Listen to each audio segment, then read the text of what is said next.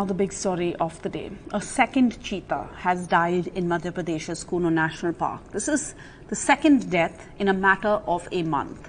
Six-year-old cheetah Uday has now died, reportedly after falling sick on Sunday morning, just two months after it was brought to India from South Africa.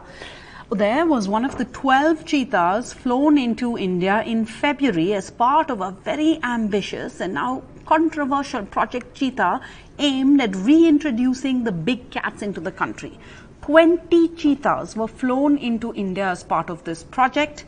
Now there are only 18 of them left. First, Sasha, a five-year-old Namibian cheetah, died last month, reportedly due to a kidney infection.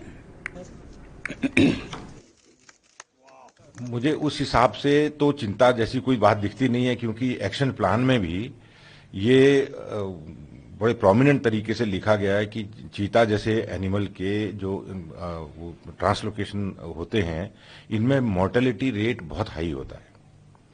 तो उसमें कोई ऐसी वो नहीं but कोई ऐसा जो surprise हमको ना मिले, इस कारण से हम लोग थोड़ा सतर्क हैं और सचेत हैं।